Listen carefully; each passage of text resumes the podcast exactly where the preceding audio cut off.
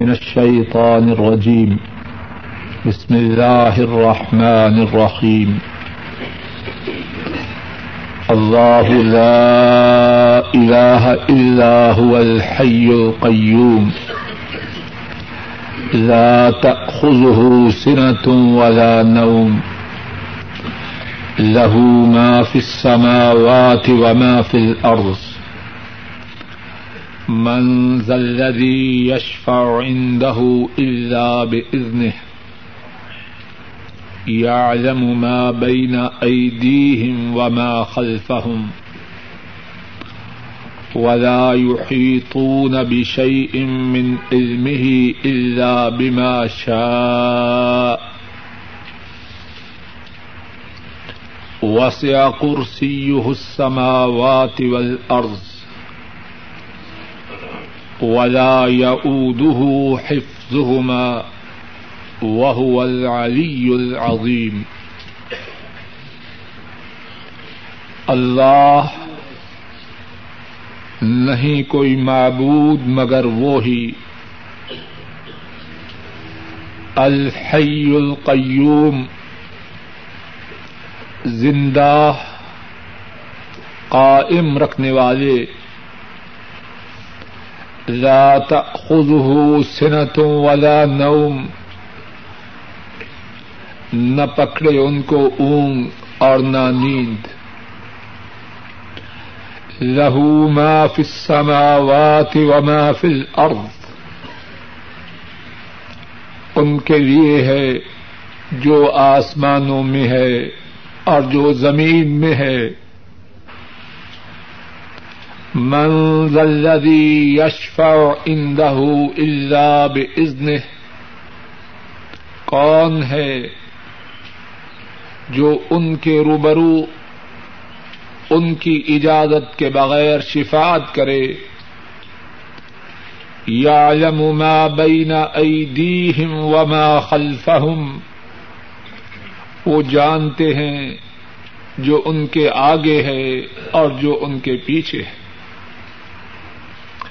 ولا يحيطون بشيء من علمه، ولا يحيطون بشيء من علمه إلا بما شاء. اور وہ نہیں احاطہ کر سکتے کسی چیز کا بھی ان کی معلومات میں سے، مگر جو وہ چاہیں۔ وسع کرسیہ السماوات والارض ان کی کرسی وسیع ہے آسمانوں میں اور زمین میں۔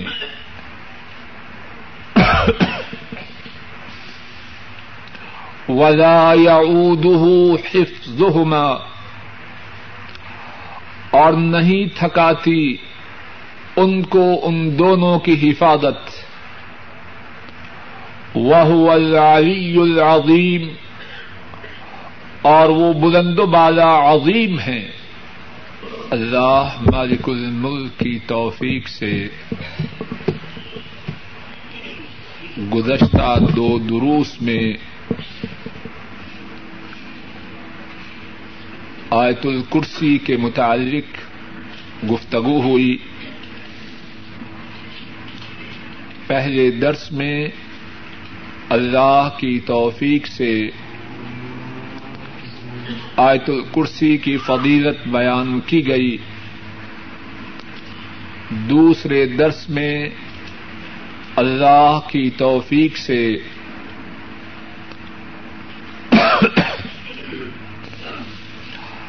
آیت الکرسی کے پہلے جز کی تفسیر بیان کی گئی۔ اور اللہ کی توفیق سے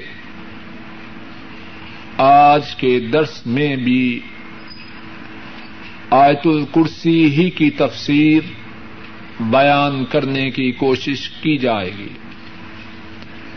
اللہ مالک الملک اپنے خصوصی فضل و کرم سے صحیح بات کہنے، صحیح بات سننے اور صحیح بات پر عمل کی توفیق عطا فرمائے۔ اور اللہ مالک الملک، اپنے فضل و کرم سے ہمارے اس کہنے اور ہمارے اس سننے کو ہماری دنیا و آخرت کے سدھرنے کا سبب بنائے۔ اللہ لا الہ الا ہو اللہ نہیں کوئی عبادت کے لائق مگر وہ ہی۔ الحی، زندہ۔ پہلے جملہ کی تفسیر، گزشتہ درس میں اللہ کی توفیق سے ہو چکی ہے۔ آج کے درس کی ابتدا، الحی اس کے متعلق کچھ بات سے کرتا ہوں۔ اللہ کی جو صفات ہیں، اللہ کے جو اوصاف ہیں، ان میں سے ایک نمایاں صفت، ان میں سے ایک منفرد، ممتاز وصف یہ ہے۔ کہ وہ اللہ ہے وہ اللہ زندہ ہیں، زندہ رہیں گے اور ان پہ کبھی موت نہ آئے گی۔ اور اس اللہ کے سوا جتنے ہیں، انسان ہوں، جن ہوں، فرشتے ہوں، کوئی ہو اس کو دوام نہیں، اس کو بقا نہیں۔ اللہ کے سوا سب فانی ہیں۔ ایک اللہ باقی ہے۔ قرآن کریم میں اللہ مالک الملک فرماتے ہیں، کل من علیہ فان۔ وَيَبْقَى وَجْهُ رَبِّكَ ذُو الْجَلَالِ وَالْإِكْرَامِ. جو کوئی زمین پر ہے، کائنات میں ہے، وہ فنا ہو جائے گا۔ جو بھی ہے، چھوٹا، بڑا، انسان، جن، نیک، بد متقی، غیر متقی۔ جو بھی کائنات میں ہے، وہ فانی ہے۔ وب کا وجہ رب کا گل جلال اکرام باقی رہے گا تیرے رب کا وچ تیرے رب کا چہرہ۔ جو بزرگی والا ہے، شان و عظمت والا ہے۔ اور اس بات کو خوب سمجھیے۔ بات کو سمجھانے کے لیے اس بارے میں بہت کچھ بیان کیا جا سکتا ہے۔ بات کے نچوڑ تک اللہ کی توفیق سے آپ کو فوراً پہنچاتا ساری اللہ کی کائنات میں اللہ کے بعد سب سے بڑی شخصیت کون ہے؟ اللہ کی ساری خدائی میں، ساری کائنات میں، انسانوں میں، جنوں میں، فرشتوں میں، جو سب سے بلند و بالا ہیں۔ سب سے زیادہ عزمت والے ہیں سب سے زیادہ شان والے ہیں وہ ہمارے نبی محترم حضرت محمد صلی اللہ علیہ وسلم ہیں۔ ان کے متعلق قرآن کریم میں اللہ نے کیا فرمایا؟ ان کا میتم و ان میتون۔ اے حبیب صلی اللہ علیہ وسلم، آپ فوت ہونے والے ہیں اور یہ سارے بھی فوت ہونے والے ہیں۔ رب کعبہ کی قسم، اگر اللہ کی کائنات میں، اللہ کے بعد کسی نے باقی رہنا ہوتا، کسی کو دوام ہوتا، تو وہ مدینے والے ہوتے۔ لیکن ان کے متعلق اللہ نے فرما دیا ان کا میتوں و ان میتون. بے شک آپ مرنے والے ہیں اور وہ بھی مرنے والے ہیں۔ اور حضرت صدیق اللہ کی ان پر انگنت رحمتیں ہوں۔ امت کو اس موقع پر جبکہ امت میں سے بہت سے لوگ غم کی شدت کی وجہ سے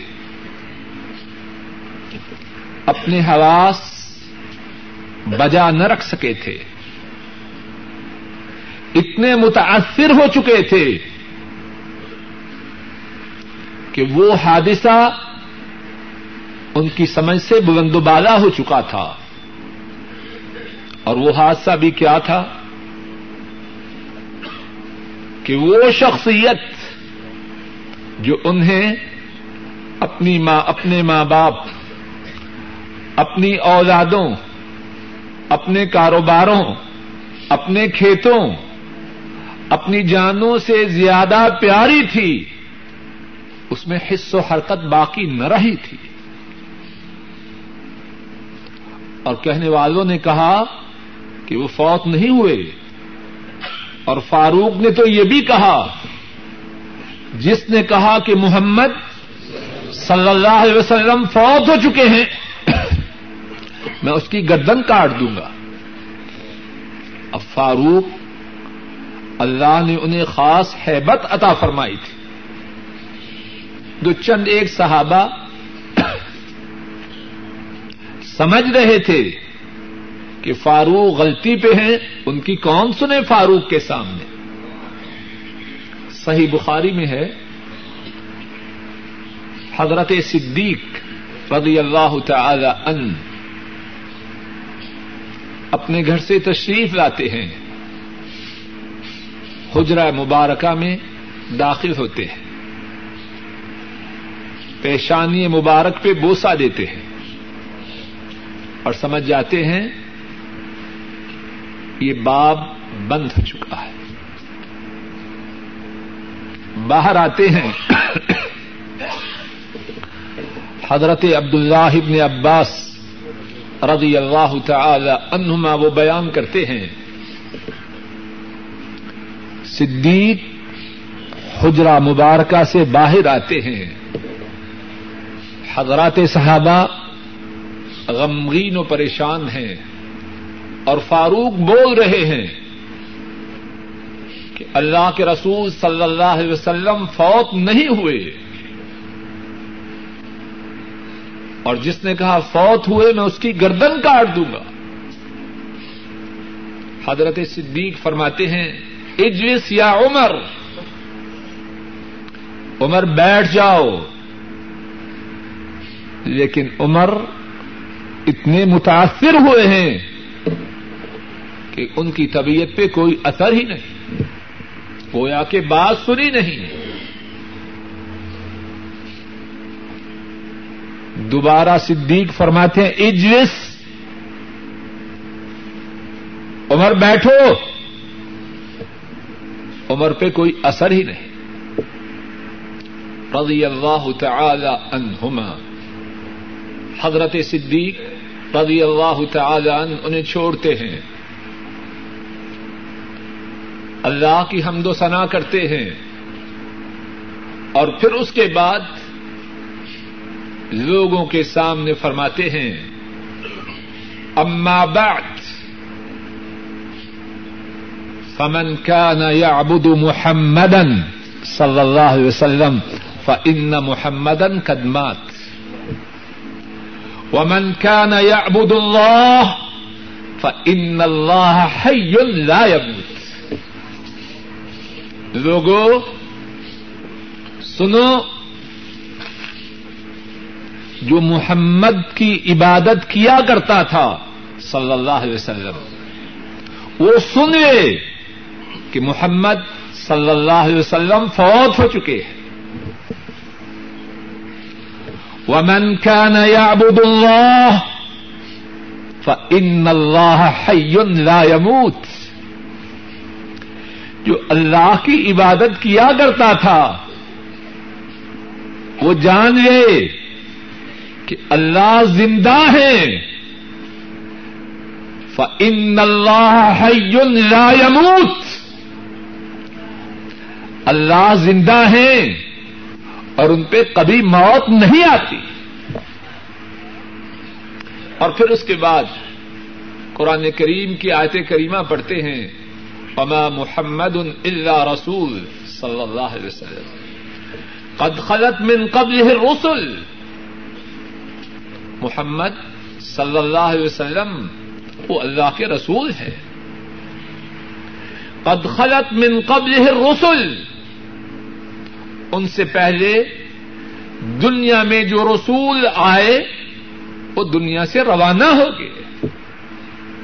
اللہ نے کیا بات سمجھائی ہے؟ محمد بھی رسول ہیں، اس سے پہلے بھی رسول آئے ہیں۔ اگر پہلے رسولوں پہ موت آئی، تو جب ہمارے حبیب پہ موت آئے، تو تعجب نہ کرنا۔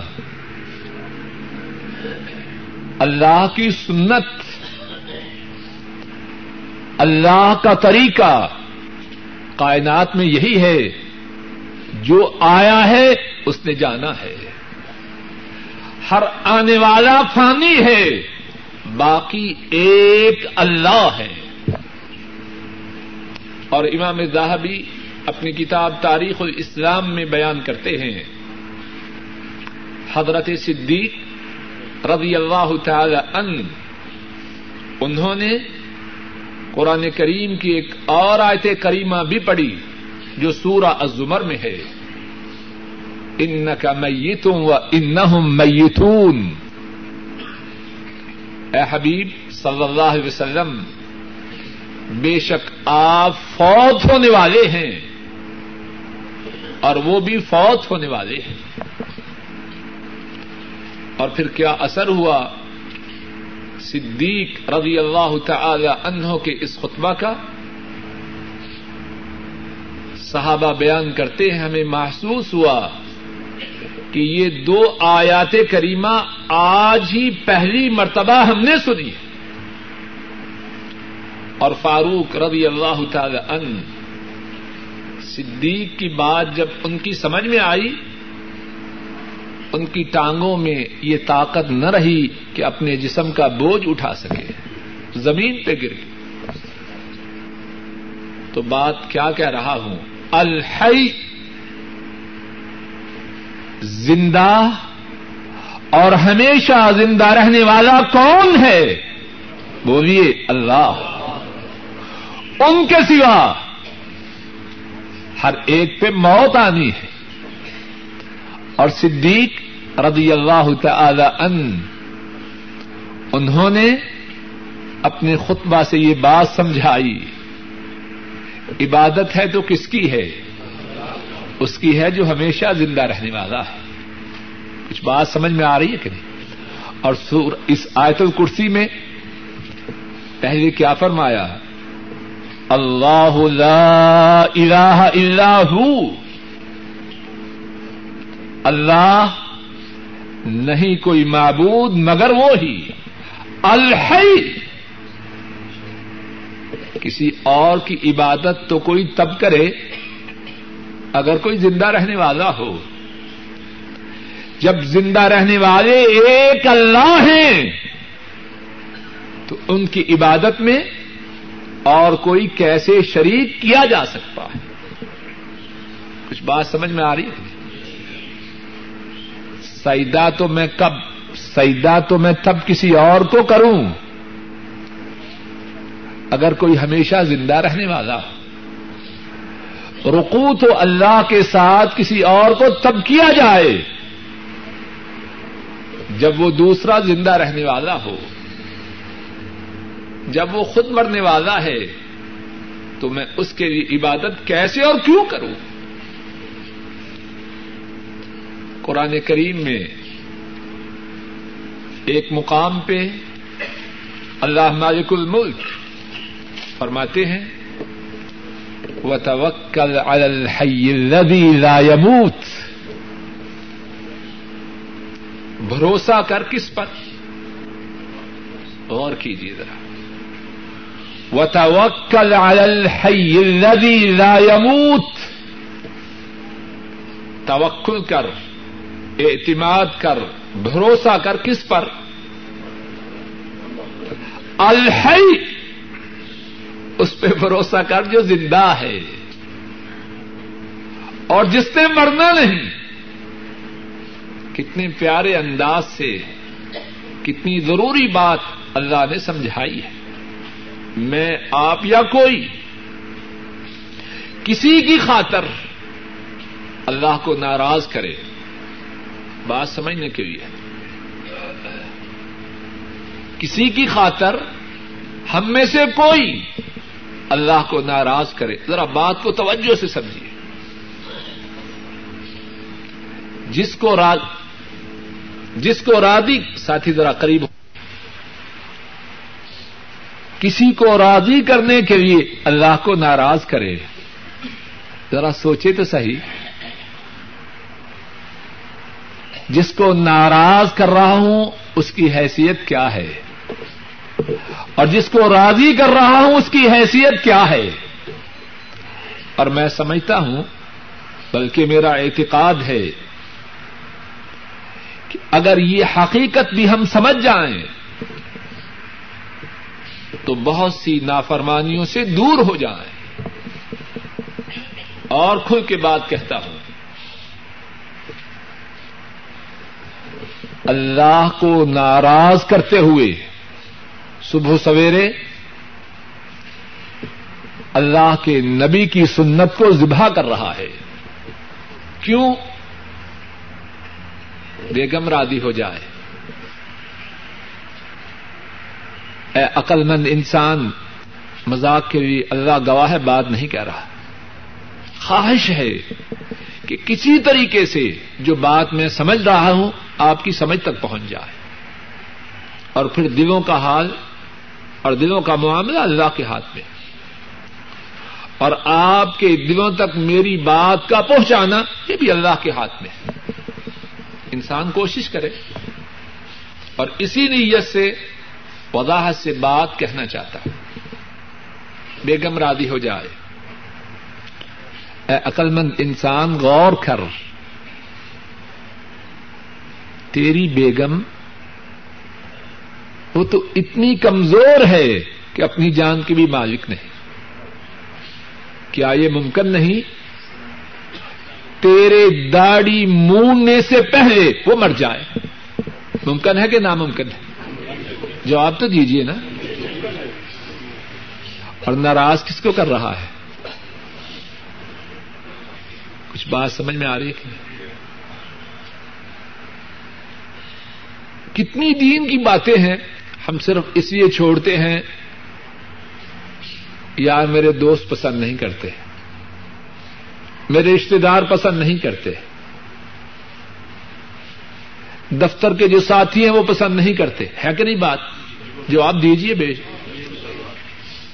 تاکہ ہم پہ حجت قائم ہو جائے، اگر ہم اللہ کی نافرمانی کریں تو۔ اور نہ بھی جواب دیں، حجت قائم ہے۔ بھائی ایسے کیوں نہیں ایسے کیوں کرتے ہو؟ یار کیا کروں؟ دفتر میں ساتھی تنگ کرتے ہیں۔ اے عقل مند انسان، غور کر، یہ سارے کے سارے فانی ہیں۔ یہ سارے کے سارے مر جانے والے ہیں۔ جو فانی ہے اس کو راضی کرنے کے لیے اس کو ناراض کر رہا ہے جو باقی ہے۔ تیرا سودا خسارے کا ہے، گھاٹے کا ہے، نفے کا نہیں۔ و لا يموت۔ بھروسہ کر اس پہ جو زندہ ہے۔ آدمی بھروسہ کرے تو زندہ پہ کرے۔ و توکل الحی الذی لا يموت۔ اعتماد کر۔ توکل کر، بھروسہ کر کس پہ زندہ پہ جو مرتا نہیں۔ القیوم، قیوم سے کیا مراد ہے؟ ایک ہے قائم اور ایک ہے قیوم۔ قائم ہے جو خود قائم ہو۔ اور قیوم جو دوسروں کو قائم رکھے۔ اللہ اکبر۔ اے اللہ، اپنے فضل و کرم سے میرے دل و دماغ میں اور سارے سننے والوں کے دل و دماغ میں آیت الکرسی کی جو حقیقت ہے، وہ جاگودی فرما دے۔ رب کعبہ کی قسم، میرا اعتقاد ہے اگر آیت الکرسی کی حقیقت کو صحیح معنوں میں سمجھ لیں، زندگی کے نقشے بدل جائیں۔ پما قدر اللہ حق کا قدر ہے لوگوں نے تو اللہ کو پہچانا ہی نہیں۔ القیوم۔ وہ اللہ کون ہے؟ کائنات کی ہر چیز۔ ان کی وجہ سے قائم ہے۔ اے انسان، غور تو کر۔ تو، اور جو کچھ تو دیکھ رہا ہے، یہ کس کے حکم سے باقی ہے؟ میں بول رہا ہوں۔ کس کی طاقت سے بول رہا ہوں؟ آپ سن رہے ہیں، کس کی طاقت سے سن رہے ہیں؟ آپ دیکھ رہے ہیں، کس کی دی ہوئی طاقت سے دیکھ رہے ہیں۔ اور بات سمجھ نہ آئے، کسی گنگے کو دیکھ لے۔ مجھ سے اس کا وزن ڈبل ہو۔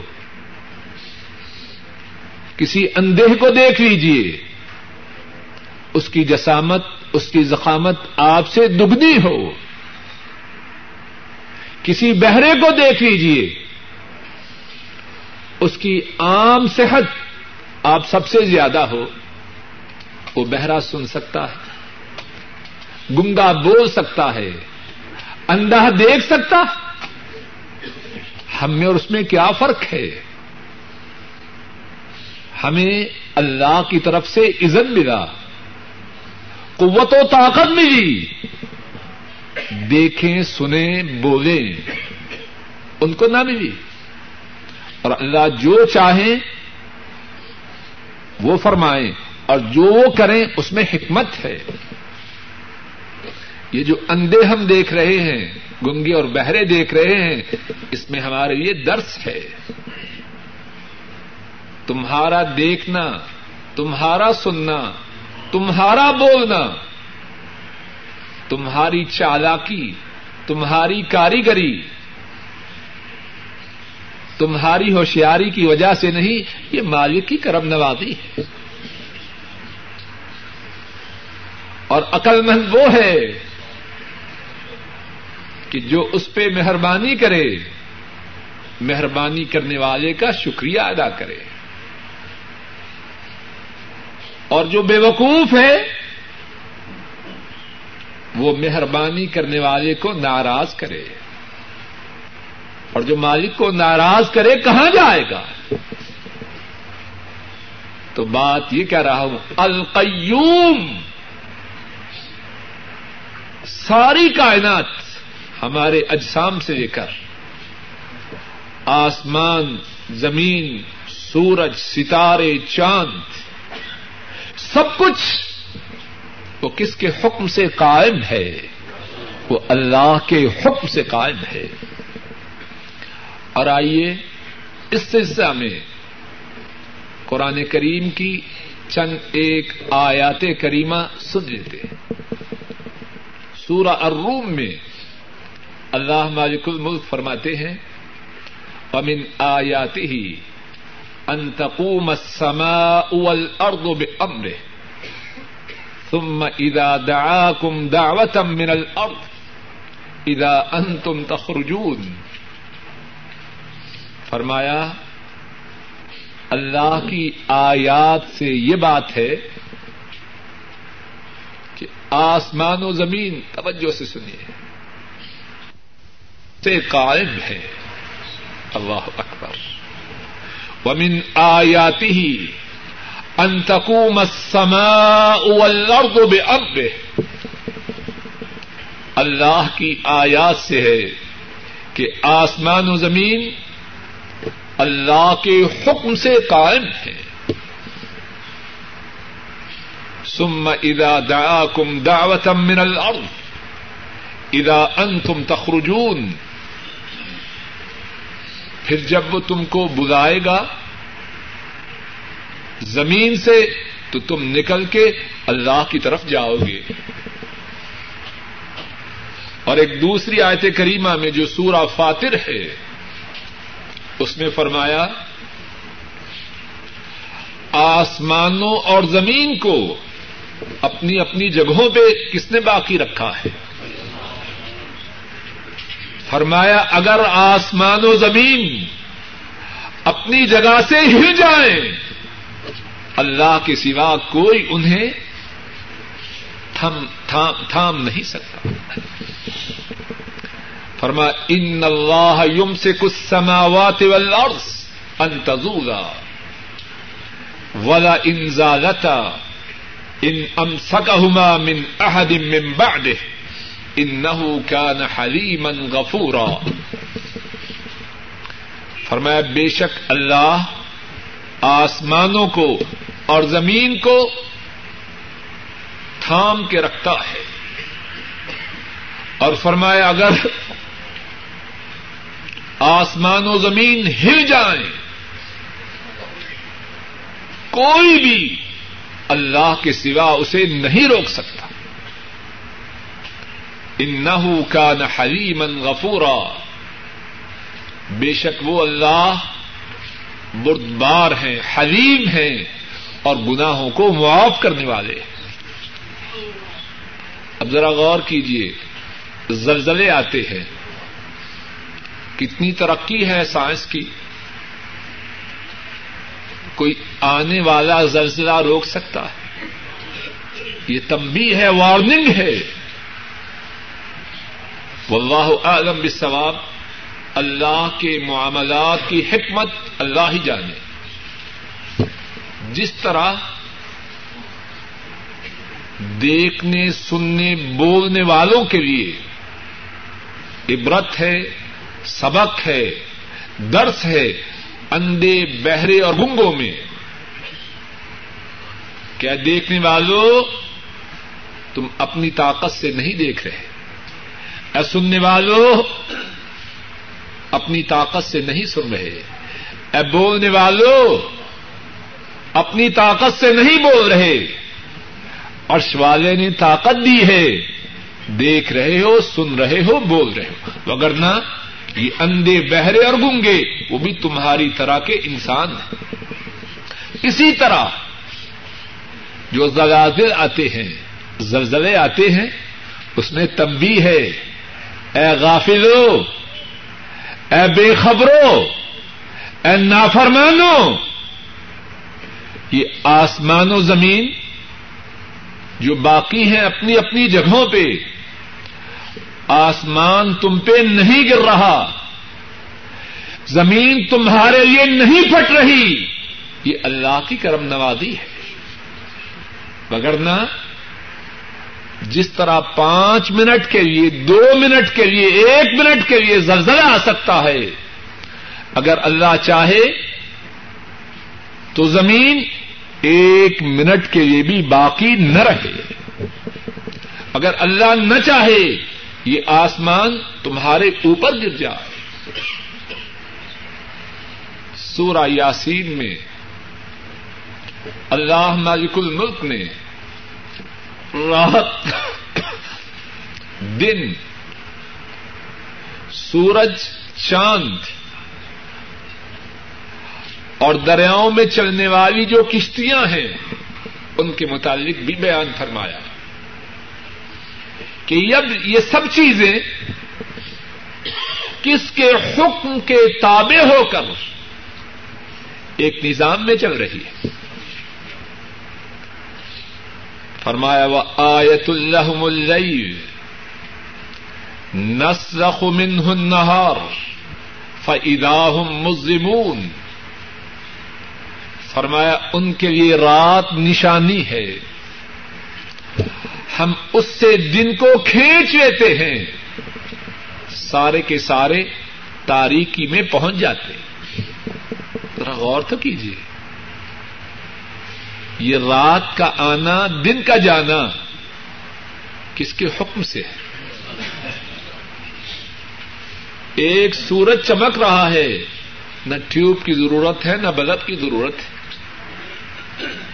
اللہ نے رات کو کھینچا معلوم نہیں کروڑوں یا اربوں ٹیوبیں بلب جل رہے ہیں، لیکن سورج کی کمی کو پورا نہیں کر رہے۔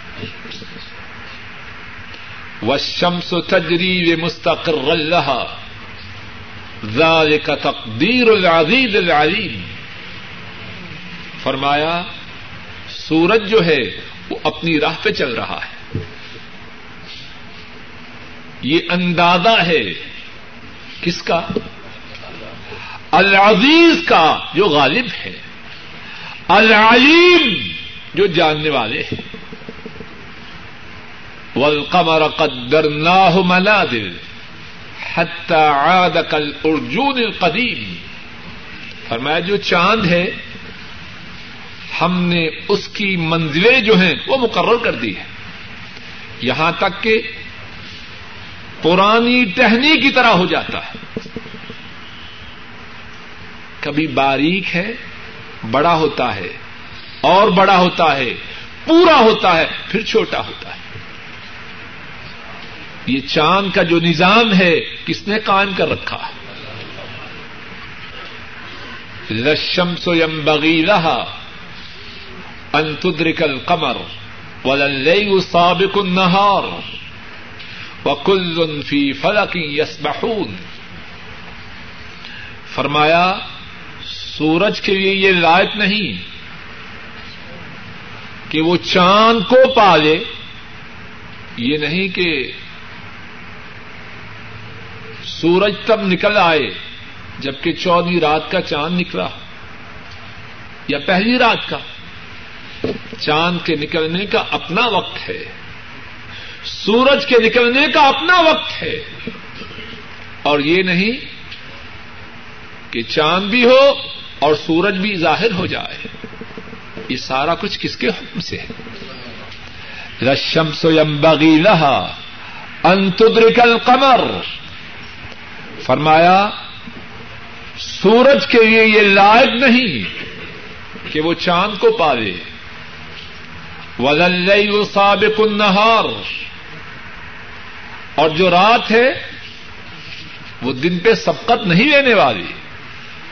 رات اپنے وقت میں آئے گی اور دن اپنے وقت میں ختم ہوگا۔ وہ کل فی فلکی یسبحون فرمایا، سارے کے سارے اپنے چکر میں گھوم رہے، تیر رہے۔ یہ سارا نظام کس نے قائم کیا؟ القیوم اللہ نے جو تمام کائنات کو قائم رکھنے والے ہیں۔ وہ آیت الحم انا حملنا ذریتہم فی الفلک المشحون۔ فرمایا، ان کے لیے نشانی ہے۔ ہم نے ان کی اولادوں کو سوار کیا۔ کشتی میں جو بھری ہوئی ہے۔ وہ خلق نالم مصری ہی مایر کبون اور ہم پیدا کرتے ہیں کشتی ہی کی طرح۔ دوسری چیزیں جن میں وہ سوار ہوں گے۔ کشتی تھی پھر جہاز آئے، ہوائی جہاز آئے۔ وہ ان نشا نغرک ہم فلا سری خلحم ولاحم یون قدون فرمایا، اگر ہم چاہیں تو ان کو غرق کر دیں۔ ہے اللہ قادر کے نہیں؟ جس جس نے سمندر میں سفر کیا ہے وہ سمجھتا ہے کہ اتنے اتنے بڑے جہاز، ایک شہر بسا رکھا ہے جہازوں میں، لیکن اللہ کے روبرو ان کی کوئی حیثیت نہیں۔ بڑے بڑے سرکش، بڑے بڑے باغی جب سمندر میں طوفان آئے، اللہ اللہ کرتے۔ اور ہوائی جہاز میں تو ساتھیوں کو شاید تجربہ ہو ہی چکا۔ اللہ کی نافرمانی ہو رہی ہے ہوائی جہاز میں۔ طوفان آئے، حواس باختہ ہو جاتے۔ کون ہے بچانے والا؟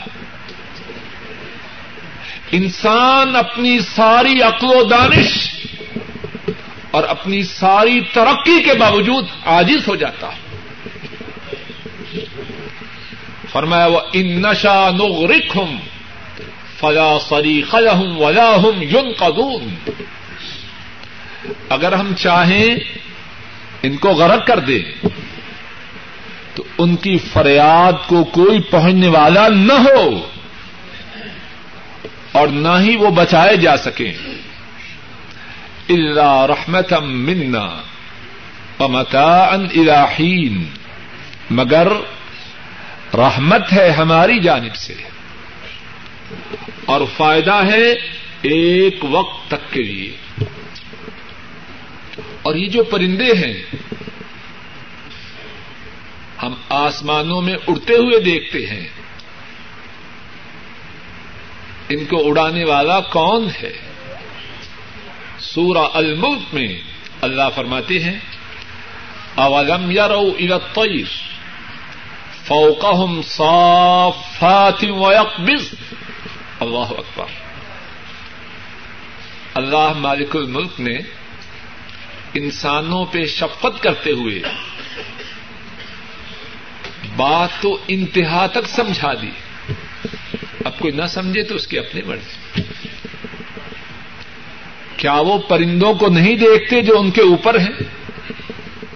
وہ اپنے پروں کو پھیلائے ہوئے ہیں اور کچھ ایسے ہیں جو پروں کو سمیٹے ہوئے ہیں۔ ما یم سکو ہن الرحمان کون ان کو تھام کے رکھے ہوئے ہیں زمین و آسمان کے درمیان؟ کون ہے؟ ما یم سکھ ہن الرحمان نہیں انہیں کوئی تھامنے والا مگر رحمان۔ ان بکل شعی ام بصیر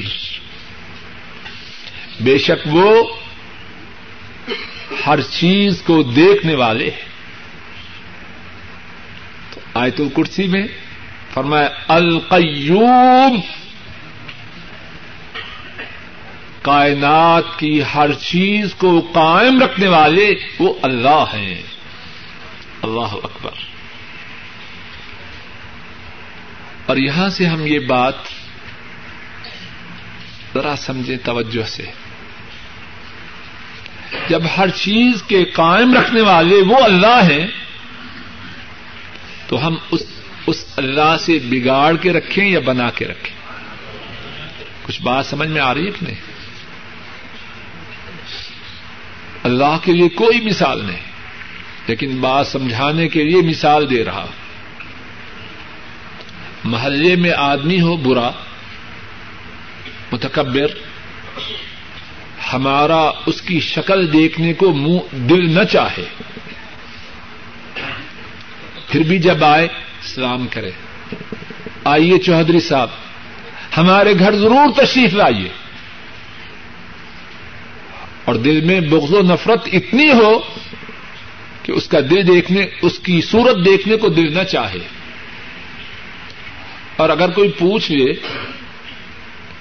جو اس کی نفرت سے آگاہ ہو، یار تو تو اتنا اس سے نفرت کرتا ہے، اتنی لمبی سلام اسے کہہ رہا ہے اور اسے اپنے گھر آنے کی دعوت دے رہا ہے، تو کیا کہتا ہے؟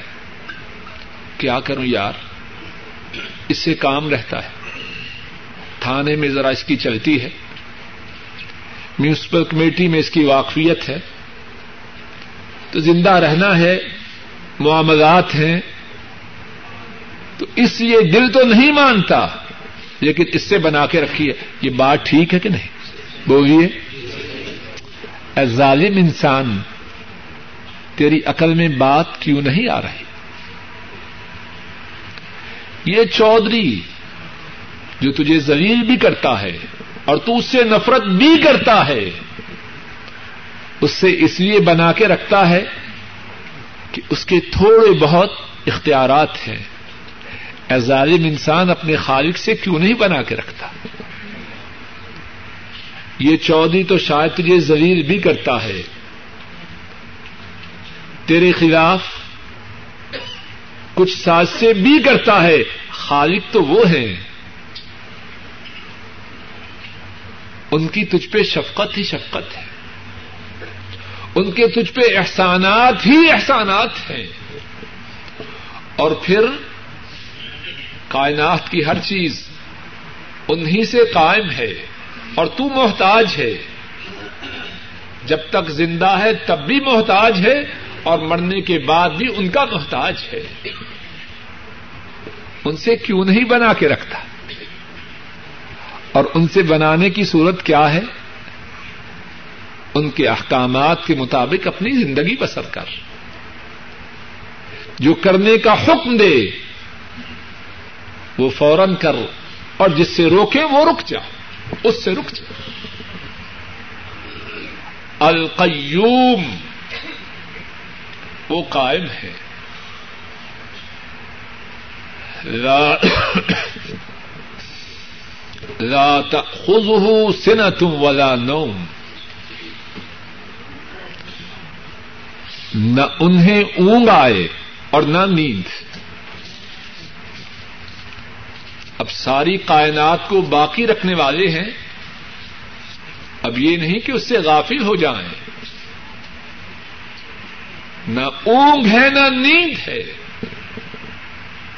ہمیشہ باقی بھی ہیں اور ہمیشہ خبیر، بصیر، علیم، سمیع، وہ بھی ہے۔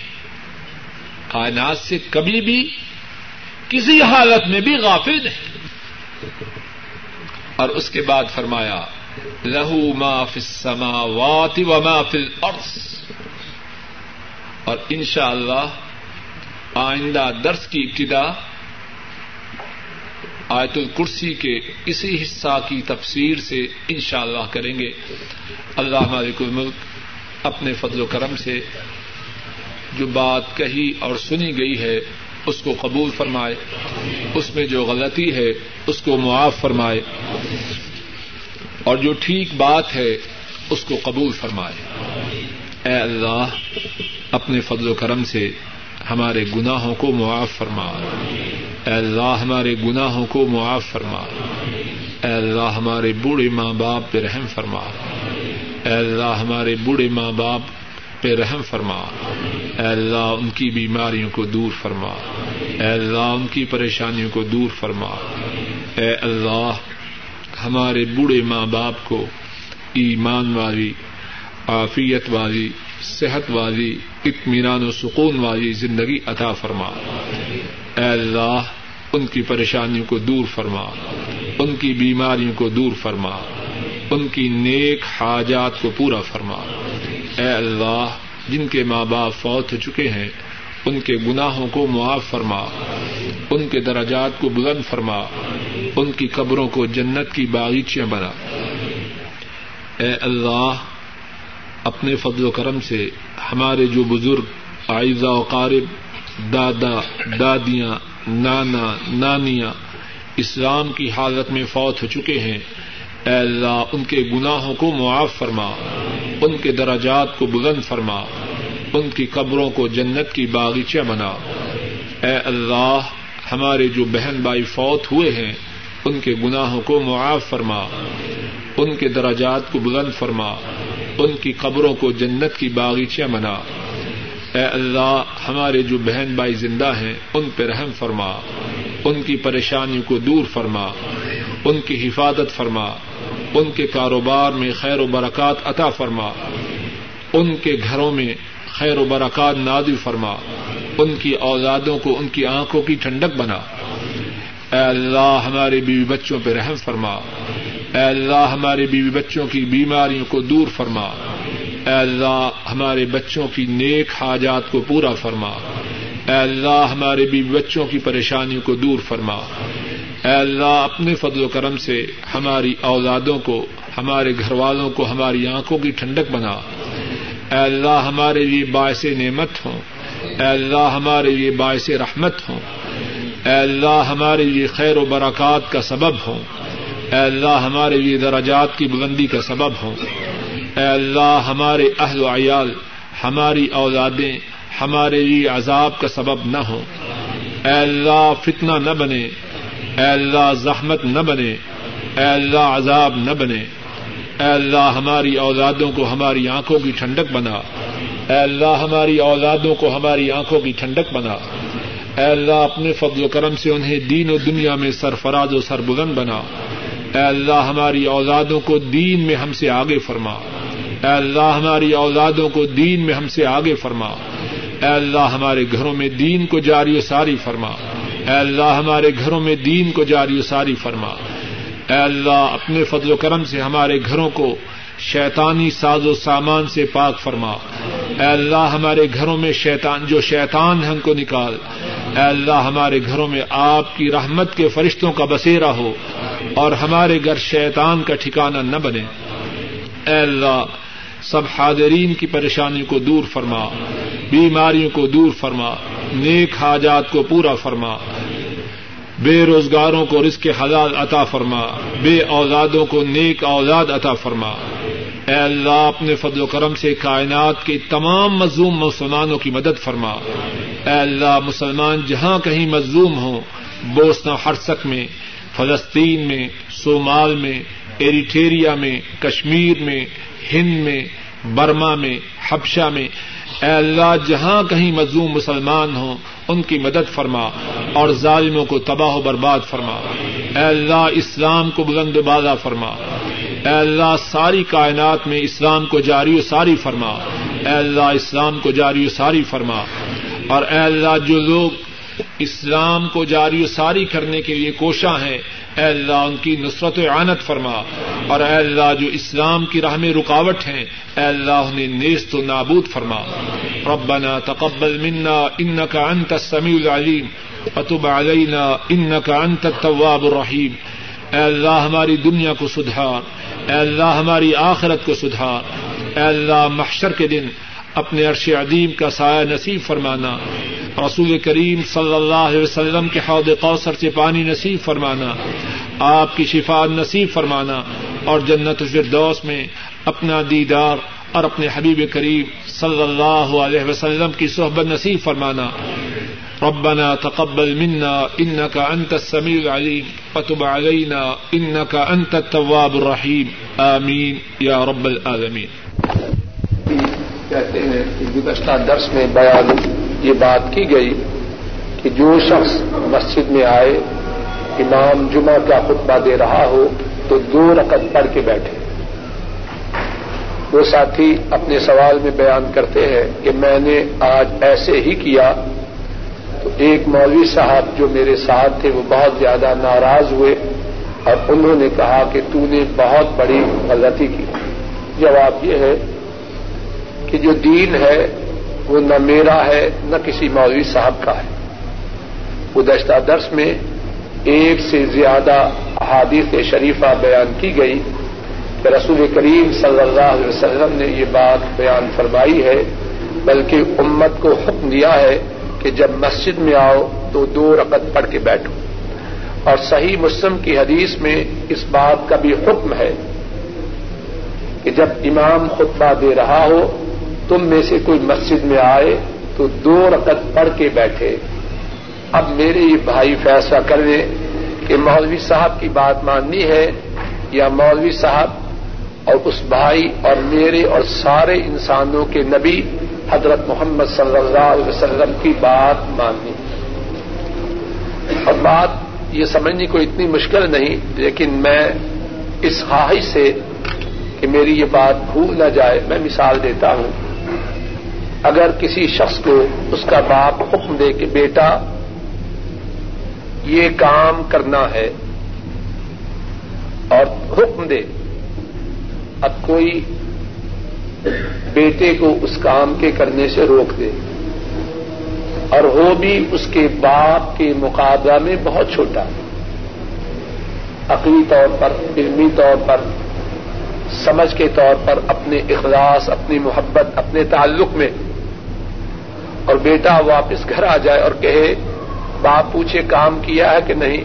کہ فضا شخص نے مجھے روک دیا ہم میں سے اکثر ساتھی اولاد والے ہیں۔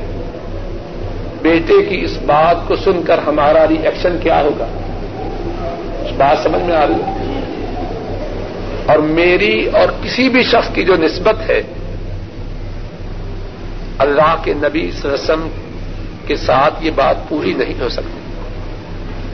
اللہ کے نبی اور مولوی صاحب کا جو فرق ہے، وہ میرا اور کسی اور شخص کا فرق نہیں۔ تو اگر ہم یہ بات اپنے متعلق برداشت نہیں کر سکتے، تو اللہ کے نبی صلی اللہ علیہ وسلم کے حکم کے مقابلہ میں کسی اور شخص کی بات ہم کیسے برداشت کریں؟ ایک دوسرا سوال یہ ہے ایک ساتھی نے بینک میں پیسے رکھے ہیں۔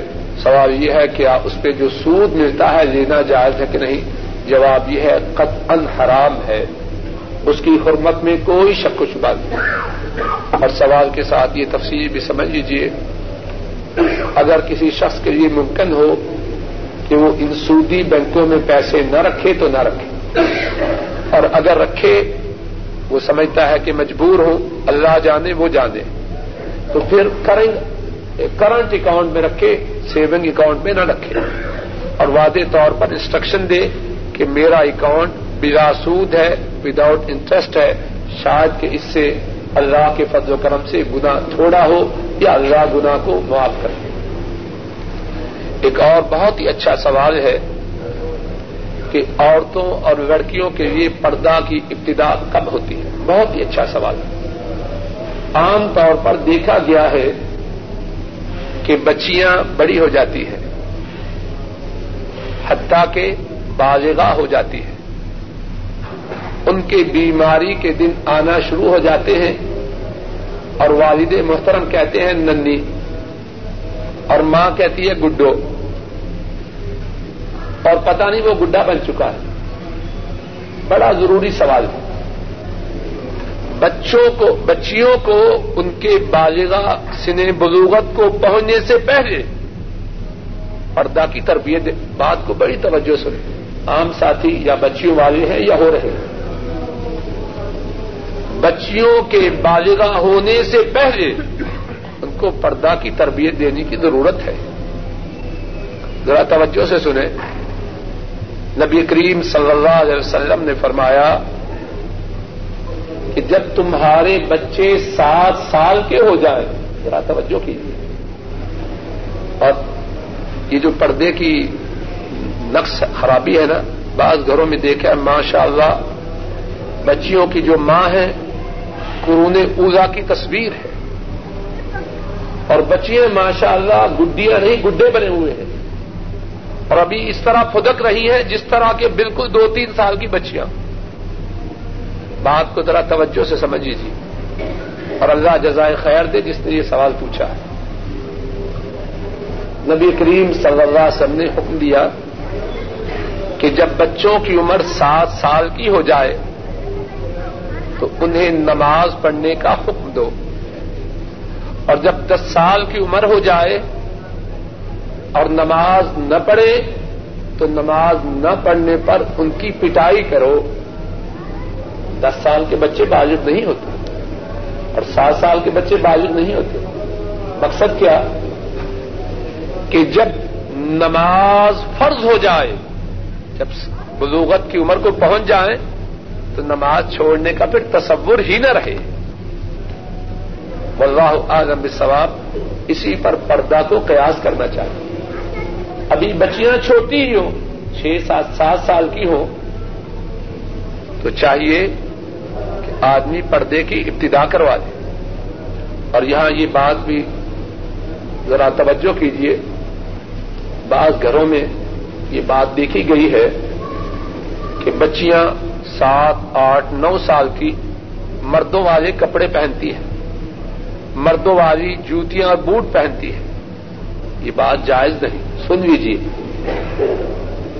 نبی کریم صلی اللہ علیہ وسلم نے ان عورتوں پر رانت کی ہے جو مردوں والا لباس پہنے اور ان مردوں پر رانت کی ہے جو عورتوں والا لباس پہنے اور ہمارے ساتھی ماشاء اللہ کچھ بتا جاتے ہیں شاپنگ کے لیے بچیوں کی محبت باپ کے دل میں ہونا یہ تو قدرتی بات ہے۔ اب بازار میں شاپنگ ہو رہی ہے، بچیوں کے لیے پتلونے اور جیکٹیں خرید رہا ہے۔ اللہ تجھے ہدایت۔ بچی کو باکسر بنانا ہے تو کیا خرید رہا؟ وہ لباس جو مردوں کے لیے خاص ہے، بچیوں کو پہنانا حرام ہے۔ بلکہ اگر بچیاں چھوٹی بھی ہوں، ان کے لیے اچھی سے اچھی چیز خرید۔ لیکن وہ خرید جو تو چاہتا ہے کہ ساری زندگی پہنے۔ اور کتنے ساتھی ایسے ہیں